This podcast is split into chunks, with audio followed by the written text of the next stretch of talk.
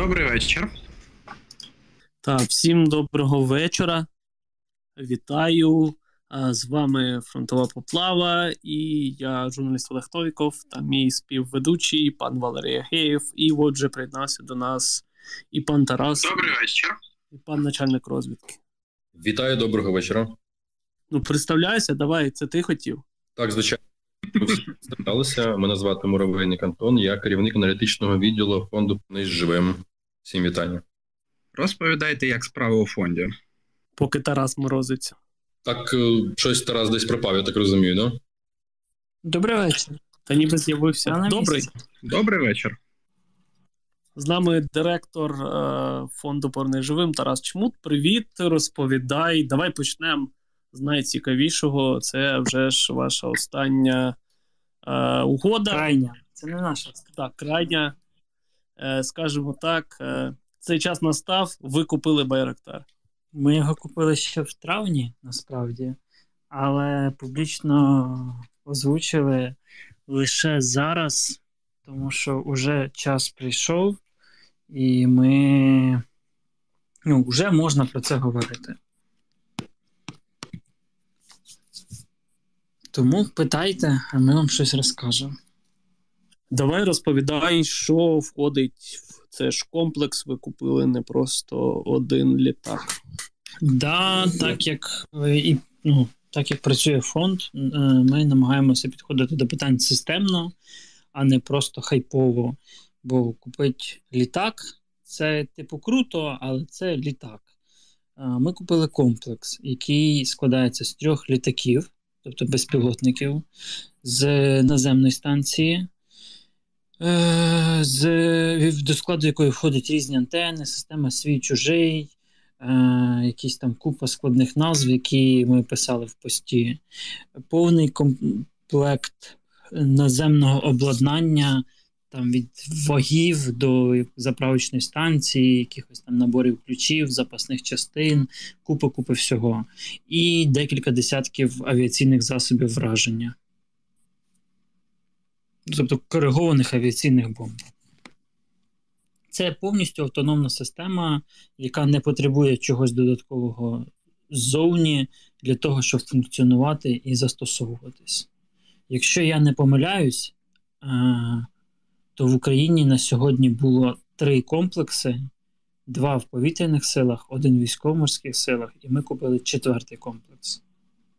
По кількості літаків я не певен, що десь є публічна інформація, оскільки ми їх багато втрачали, багато отримували, і це якийсь такий плюс-мінус сталий процес. Ви вже літаки пофарбували? Літаки фарбуються на заводі виробником спеціальною фарбою, яка призначена для фарбування авіаційних засобів. Тому там заводська фарба. Так, щось там всі пишуть, це просто в мене новий мікрофон, я тестю всі можливості, щоб ви не писали потім «Ой, а чого ти орєш?» і так далі. І, до речі, ставте лайки, у нас 2000 слухачів зараз в онлайні, і двічі менше, навіть більше, ніж 2 лайків, тому ставте той лайкусики. І ще таке питання, там писали, зокрема, журналісти, що нібито ви вже кудись його конкретно, точніше, не його, а весь комплекс передали в ВМС, здається. Чи ви вже комусь це передали і куди? Ні, комплекс стоїть у мене на дачі, чекає, поки ми підготуємо акт прямої передачі і передамо кудись. Ну, очевидно, така техніка не може не передаватися відразу і не може стояти в офісі «Повернись живим», поки ми там будемо ходити і щось робити. Тому воно вже в військах більше місяця. Тобто, фактично, ви чекали просто утрясання всіх формальностей, щоб об'явити... Та не формальності, це якраз і є головна проблема. Зараз, ну, да, питання грошей, воно завжди актуальне, тому що ціна 16,5 мільйонів, вона не маленька для волонтерського руху, та й для держави, там, в довоєнні часи. Але, окрім того, що мати гроші, треба мати спроможності реалізувати подібну угоду.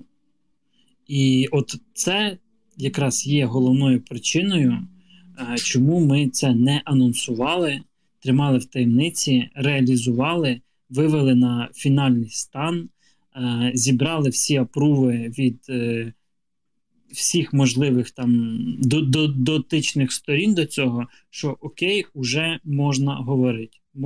Можна. Ми говоримо. От таке відео, от такий текст, окей. Оце показуємо, оце не показуємо, да. А оце не показуємо, окей. І ми там зробили те, що зробили. Тобто це довгий складний процес, бюрократичний процес, логістичний процес, переговорний процес. Це, ну, не піти в магазин і купити щось. Ми не перші, хто це робить, але, здається, поки що ми перші з недержавних, кому його продали. Тобто нас сприймають як повноцінного партнера. І більше того, я дуже сподіваюся, що в найближчі тижні ми вас дивимо ще новою інформацією. Будемо чекати. Так, дуже будемо чекати. Це доволі цікава історія. Сподіваємось, що ви повністю зможете реалізувати надання цієї ліцензії на купівлю всякої мілітарної техніки. Давай розповідай, що ще фонд робив за ці дні. Бачили ми відео з начальником головного управління розвідки нашого Міноборони. Що ви там, до чого домовилися, якщо це не секрет? Цікаво звучить. Ну, ГУР у нас один з таких великих отримувачів допомоги.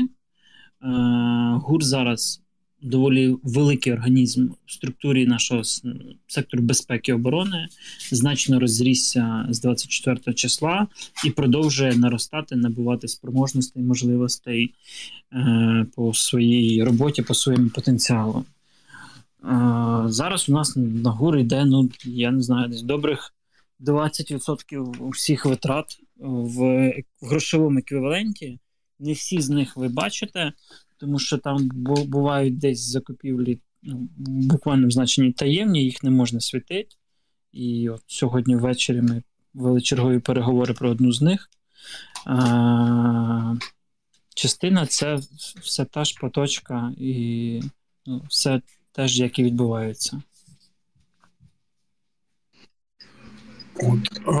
Резніков заявляв, що в новому пакеті допомоги від США, крім Хаймарсів і снарядів, будуть протирадарні ракети. Чи можна про них трохи детальніше розказати, які саме, як вони працюють, для чого вони нам загалом?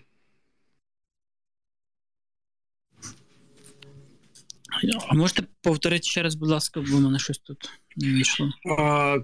Будуть в новому пакеті допомоги протирадарні ракети. Розкажіть, що саме це за ракети, як ми їх будемо використовувати, все таке. Знову ж, як і кожного разу, ми кажемо, що подібні історії варто дочекатися, поки вони приїдуть в Україну, якщо їх ще тут немає. І офіційні джерела, а це міністр оборони, головнокомандувач, президент, дадуть офіційну інформацію. Все решта не ок. Ні, ну це Резніков і заявив. Ну він назвав тип ракет і так далі, так далі. А от не знаю, мабуть, що ні. Ну, то напевно і нам не варто це озвучувати. Чи ти ще щось чув про насамси, чи відбувається, можливо, підготовка нашого особового складу вже? Про насамси не чув нічого взагалі, бо я насправді і не питав, бо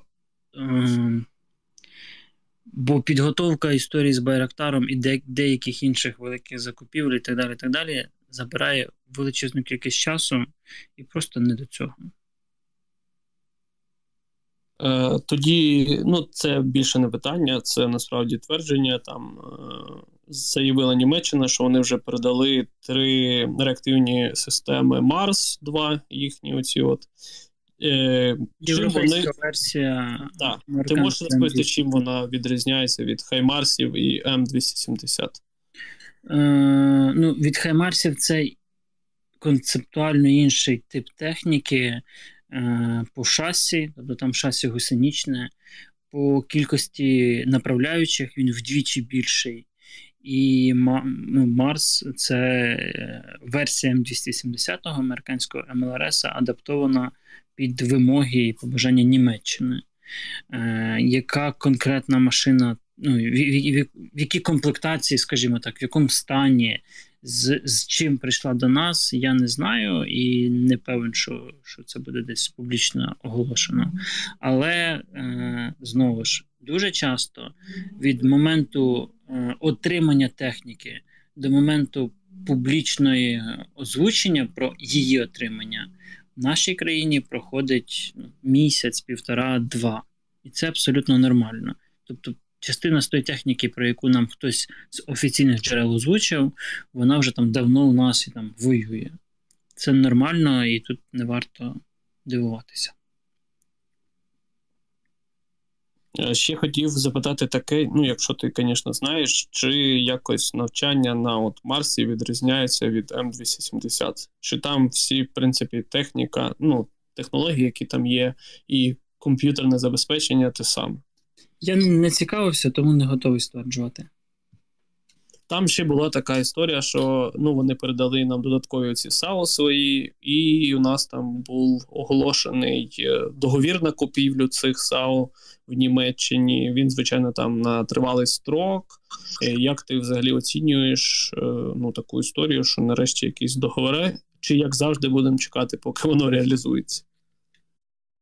Ну, це ж історія з польськими крабами. Це намагання зараз купити дорогу західну техніку на довгострокову перспективу, можливо, з якимось там подальшим бажанням умовно домовитися про те, що дайте там з наліччя, що у вас є, а нове заберіть собі. Такі схеми, наприклад, США працюють, щоб пришвидшити цей процес. І показати іншим країнам, що там от ці нам продають повноцінну зброю, там, чому ви нам не продаєте там щось інше. Це про позиціонування себе як повноправного партнера, закупівельника, з яким можна працювати.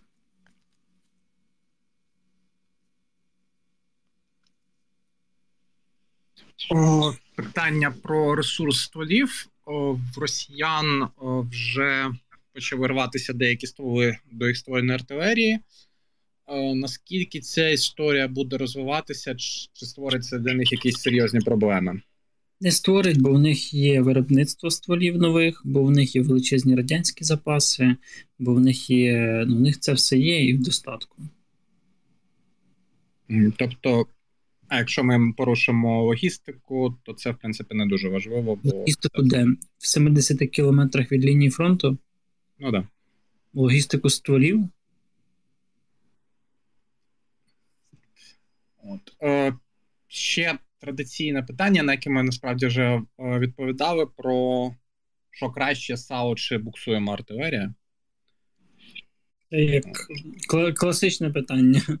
Да. Нічого не краще, у кожного є свої плюси, є свої мінуси, і американці чомусь мають М109 САУ, і мають буксовані М37, і так по багатьох країнах. Кожний вид чи тип зброї більш ефективний при виконанні одного виду задач і менш ефективний при виконанні іншого виду задач. І оптимально мати таку, ну, такі види зброї, які один одного доповнюють, перекривають і дозволяють застосовувати війська в цілому з максимальною ефективністю відповідно до ваших зовнішніх умов. Там, від географії, клімату, розміру, до конкретно противника і його сили засобів. Тобто комусь, можливо, взагалі артилерія не треба, комусь треба її дуже багато, комусь треба там 2 калібри, комусь 4 калібри. Ну, кожен намагається виходити з своїх умов. Ну, власне, мова про те, що універсальної зброї не існує. Все. Саме так. Ясно. От, і ще на питання від підписника. Чи є сенс створювати апки для планшетів, телефонів чи чомусь таке, яке буде фіксувати місце постріла по звуку, ну, тріангулювати, просто кажучи, по... Є декілька мікрофонів, звук приходить на кожен з них з точним часом, і тріангулювати таким чином місце пострілу ворожої артилерії, чи може це вже використовується якимось? Є такий комплекс, називається ЗК-5, ЗК-7. А ЗК-7, здається, навіть, да, і Положення-2, здається, він називається, українського виробництва, звукометричний, який за таким принципом працює. В умовах сучасної війни він, по тому, що я чув, абсолютно неефективний. Тому тема була ще в Радянському Союзі цікава, але реалії і практика показують, що ні. Ще тут є таке ж запитання, ну, не таке, а просто схоже. Чи наші засоби радіоелектронної боротьби працюють проти калібрів, і чи це якось пов'язано з тим, що, наприклад, у Києві на деяких телефонах, зокрема в мене, барахлить геолокація?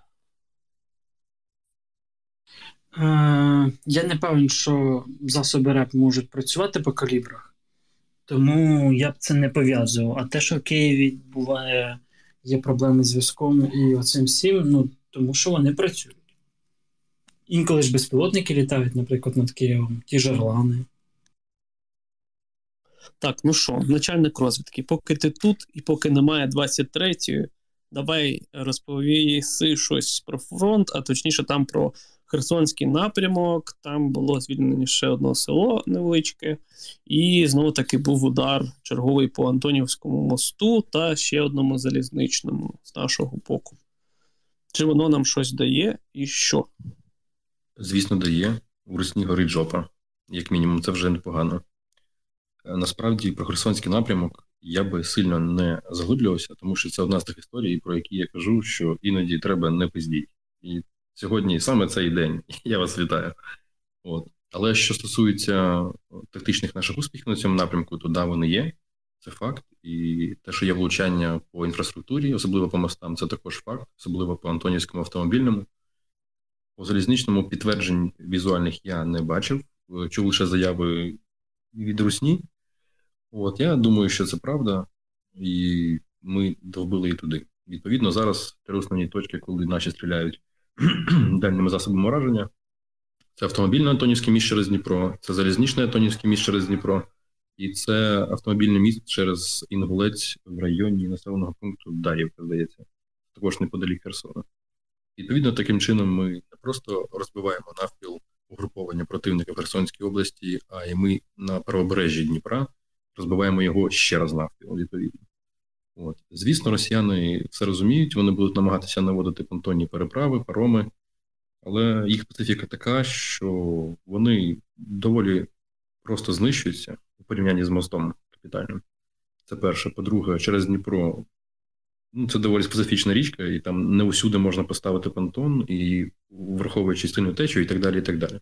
Да, вони довго тренувалися це робити на своїх всяких там річках непонятних на Далекому Сході, але тим не менш, да, вони можуть це робити, але ті мости швидко виявляються, і з такими засобами враження, як зараз, ми можемо собі дозволити їх нищити більш ефективно, ніж раніше. Наприклад, якщо у вас є вільний час, ви можете займатися самостійно пошуком таких переправ, їх видно засобами відкритих, ну, відкритих джерелах, засобами розвідки з космосу. Є такий інструмент, як EO-браузер від Sentinel hub. Там знімки в поганій якості, вони безкоштовні, от, наприклад, зі спутнику Sentinel 2. Тим не менш, переправу на них видно. А якщо є хмари, то можна подивитись знімки з супутника Sentinel-1, і він фотографує, здається, в радіохвилях, і хмара йому не перешкода. От, відповідно, та, іноді там оновлення кожен день, іноді оновлення раз в два дні, залежить від графіку прольотів супутників. Тим не менш, ви можете дивитись і виявляти переправи самостійно. От буде такий фан, коли у вас буде час. От. В цілому, по Херсонському напрямку я би більше не розголошував нічого зайвого. Я думаю, що скоро можна буде подивитись в новинах щось. А може й ні, не знаю. Подивимось. От. По Сходу ситуація така, що противник продовжує спроби наступу. Глобально він їх не покидав. Так, звісно, триває ротація і відновлення сил після захоплення, тимчасового захоплення Луганської області. Тим не менш, спроби наступу на Крам, на Славік, на Бахмут, на Солідар, вони тривають, і ми їх поки що успішно відбиваємо. Отак. Противник має певний успіх на Світлодарському напрямку, тактичний, але це поки що не серйозно. Отак. Також на Харківщині було відмічено наведення нових понтонних переправ для покращення логістики.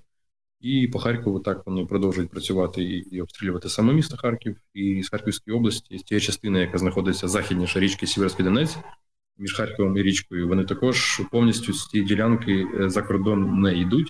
Для того, щоб стримувати наші війська, сковувати нас і не давати нам перекидати резерви на інші напрямки. От білоруси поки сидять тихенько, не буду казати, що роблять, от, але бояться і чекають, поки їм дадуть команду на нас напасть. А що буде після цього, ми побачимо. Там ще по Херсону сьогодні було від нашого ГУР, і частково російські ЗМІ це підтвердили, що там підірвали авто з двома колаборантами, один з них загинув. Це співробітники так званої місцевої поліції. Тож мені дуже подобається така інфа з Херсону. Чудово, так їм підарасами треба. І це не перший випадок, і не останній, я вас увіряю. І колаборанти будуть покарані, а загарбники знищені. Все буде хорошо. Та топ. Ще є питання до пана Тараса, якщо він, звісно, в курсі. Там Зеленський звільнив Галагана з посади командувача сил спеціальних операцій і призначив Хоренка. Чи ти знаєш щось про них, чи можеш щось сказати? Ну, Галагана повернули в СБУА, де він був, ну, в Альфу, звідки він був виходцем, а нова креатура з ГУРу. Відповідно, у нас зараз іде трансформація певна розвідувальної спільноти. Якихось оцінки персоналіям я не звик давати. Швидше давайте говорити про фактичний результат. Давай ще, можливо, ти по фонду щось розповіси. Там сьогодні якраз на сторінці вашої організації було написано, що ви з початку цього 22-го року зібрали вже понад 4 мільярди гривень. Насправді в нас скільки всього відбувається, що подекуди отак, як питають, а що там було, і ти такий не знаєш, з якого боку підійти. Ну, топ для нас подія зараз це, звичайно, Байрактар, бо це прям ми до кінця не можемо осягнути об'єм і масштаб, і наскільки це зараз змінить, чи вже змінило сприйняття в світі волонтерства в Україні і можливостей. Тому що, ще раз, для нас критично важливо, що нас сприймають як повноцінного гравця, а не просто як тих, хто хотів би, але не може, наприклад, або там якісь інші причини. Багато зараз країн збирають на Байрактари. Ми про це знаємо, поляки вже зібрали. Я думаю, що цей процес буде і з іншим озброєнням у майбутньому. І подивимося, яку нішу в цьому займе фонд. Також у нас сьогодні 4 мільярди, це без врахування криптовалюти, бо її трохи складно рахувати через зміни курсу всього, але в нас на сайті є окрема звітна таблиця, там є по всіх цих різних, що зайшло, що вийшло. Ну і там курси зараз міняються, на жаль, в мінус здебільшого. Тому, але 4 мільярди донейтами прямими ми, так би мовити, взяли. Це всього лиш 866 тисяч транзакцій. Всього лиш. Плюс ми запустили з Океаном Ельзи великий проект по пікапах. Хочемо контрактувати ще велику партію, тому що машини всі просять, і ми їх продовжуємо забезпечувати. Плюс нам доїхали коптери, це ще, здається, якась там весняна закупівля. Коптери за крипту на минулому тижні. плюс декілька інших великих угод зараз теж на етапі переговорів, підписання, узгодження специфікацій, таймінгів, проплат і так далі. Бо знову ж люди чомусь думають, що щось купити за кордоном, це от взяв, як на розетки в корзину кинув і купив. Насправді, якщо це велика закупівля офіційна, бо безнало, це велика процедура. І цей процес треба долати для того, щоб мати ефективний результат. Ми намагаємося цьому правилу слідувати, бо ми граємо вдовго і маємо відповідний результат. Добре, давайте тут абстрактне питання. 50 мільярдів доларів на переозброєння української армії – це багато? 50 мільярдів доларів – це багато. Хтось хоче нам дати? Я не знаю. Ну, ми готові тратити, якщо що. Беремо. Обіцяю, кінжи будуть, якщо будуть 50 мільярдів, і навіть F-16 купимо. Тут в чаті у нас ще на Ютубі питають, чи можна купити Байрактар за готівку? Хороше питання. Значить, ну, тобто, якщо ви привозите в Стамбул в валізах скільки грошей, то ну, теоретично вас, може, їх приймуть. Але вам треба буде все одно отримати дозвіл Туреччини на продаж, конкретно вам, тобто в конкретну країну, конкретній організації. Вам треба буде показати сертифікат кінцевого користувача цієї техніки. І якщо ви з України, то вам треба відповідний дозвіл на те, щоб купити конкретний вид техніки в конкретної країни і показати кінцевого користувача. Якщо ви це все робите по безготівці, то вам ще треба бути готовим підтвердити походження коштів, відзвітуватися за валютні контролі і всі митні операції. Так, ну що, будемо, мабуть, завершувати, бо у нас і питання закінчуються, і нам ще завтра з паном начальником розвідки та анонімом рано прокидатись. І поки ми не будемо робити анонсу, де ми будемо, що ми будемо, але з того місця точно буде поплава, і в який день ми ще скажемо. Коротше, як завжди, у нас тут секретики. Але все буде. Не кажи, а то ж ракета прилетить. Вот-вот. Плюс ми ще з паном Тарасом зустрічались, і, можливо, будемо робити... Ну, чи не так, неможливо, ми будемо робити відеоконтент для нашого каналу, але поки про що і коли, теж не скажемо. Отак. Пане Тарас, що поручиш? Як казав товариш Буданов, русні пизда. Дякую. Він сміявся. Він це каже результатом роботи. Дуже всім дякую. Дякую фонду, дякую ЗСУ, дякую нашим слухачам. Не забувайте ставити лайки, підписуйтесь нарешті на Мілітарний. Я хочу окремо подякувати всім тим, хто кожного дня, тижня, місяця оці 860 тисяч транзакцій зробив, і ви даєте можливості нам робити такі величезні проекти системно, якісно і на світовому рівні. Бо без ваших щоденних донейтів ми б не змогли цього зробити. А реалізувати подібну угоду на Байрактар без реальних коштів і в публічній площині, ну, швидше за все, неможливо. Тому дякую. У нас ще це не остання угода. І не остання наша амбіція, нам є ще чим вас здивувати. І ну, потреб в армії достатньо, на жаль, багато для того, щоб нам було чим займатися, можливо, навіть в найближчі роки. Тому дякую і продовжуємо працювати далі. Дякуємо вам, дякуємо Збройним силам і всім нашим захисникам. Всім добраніч і тихої ночі. Добраніч, обняли, підняли.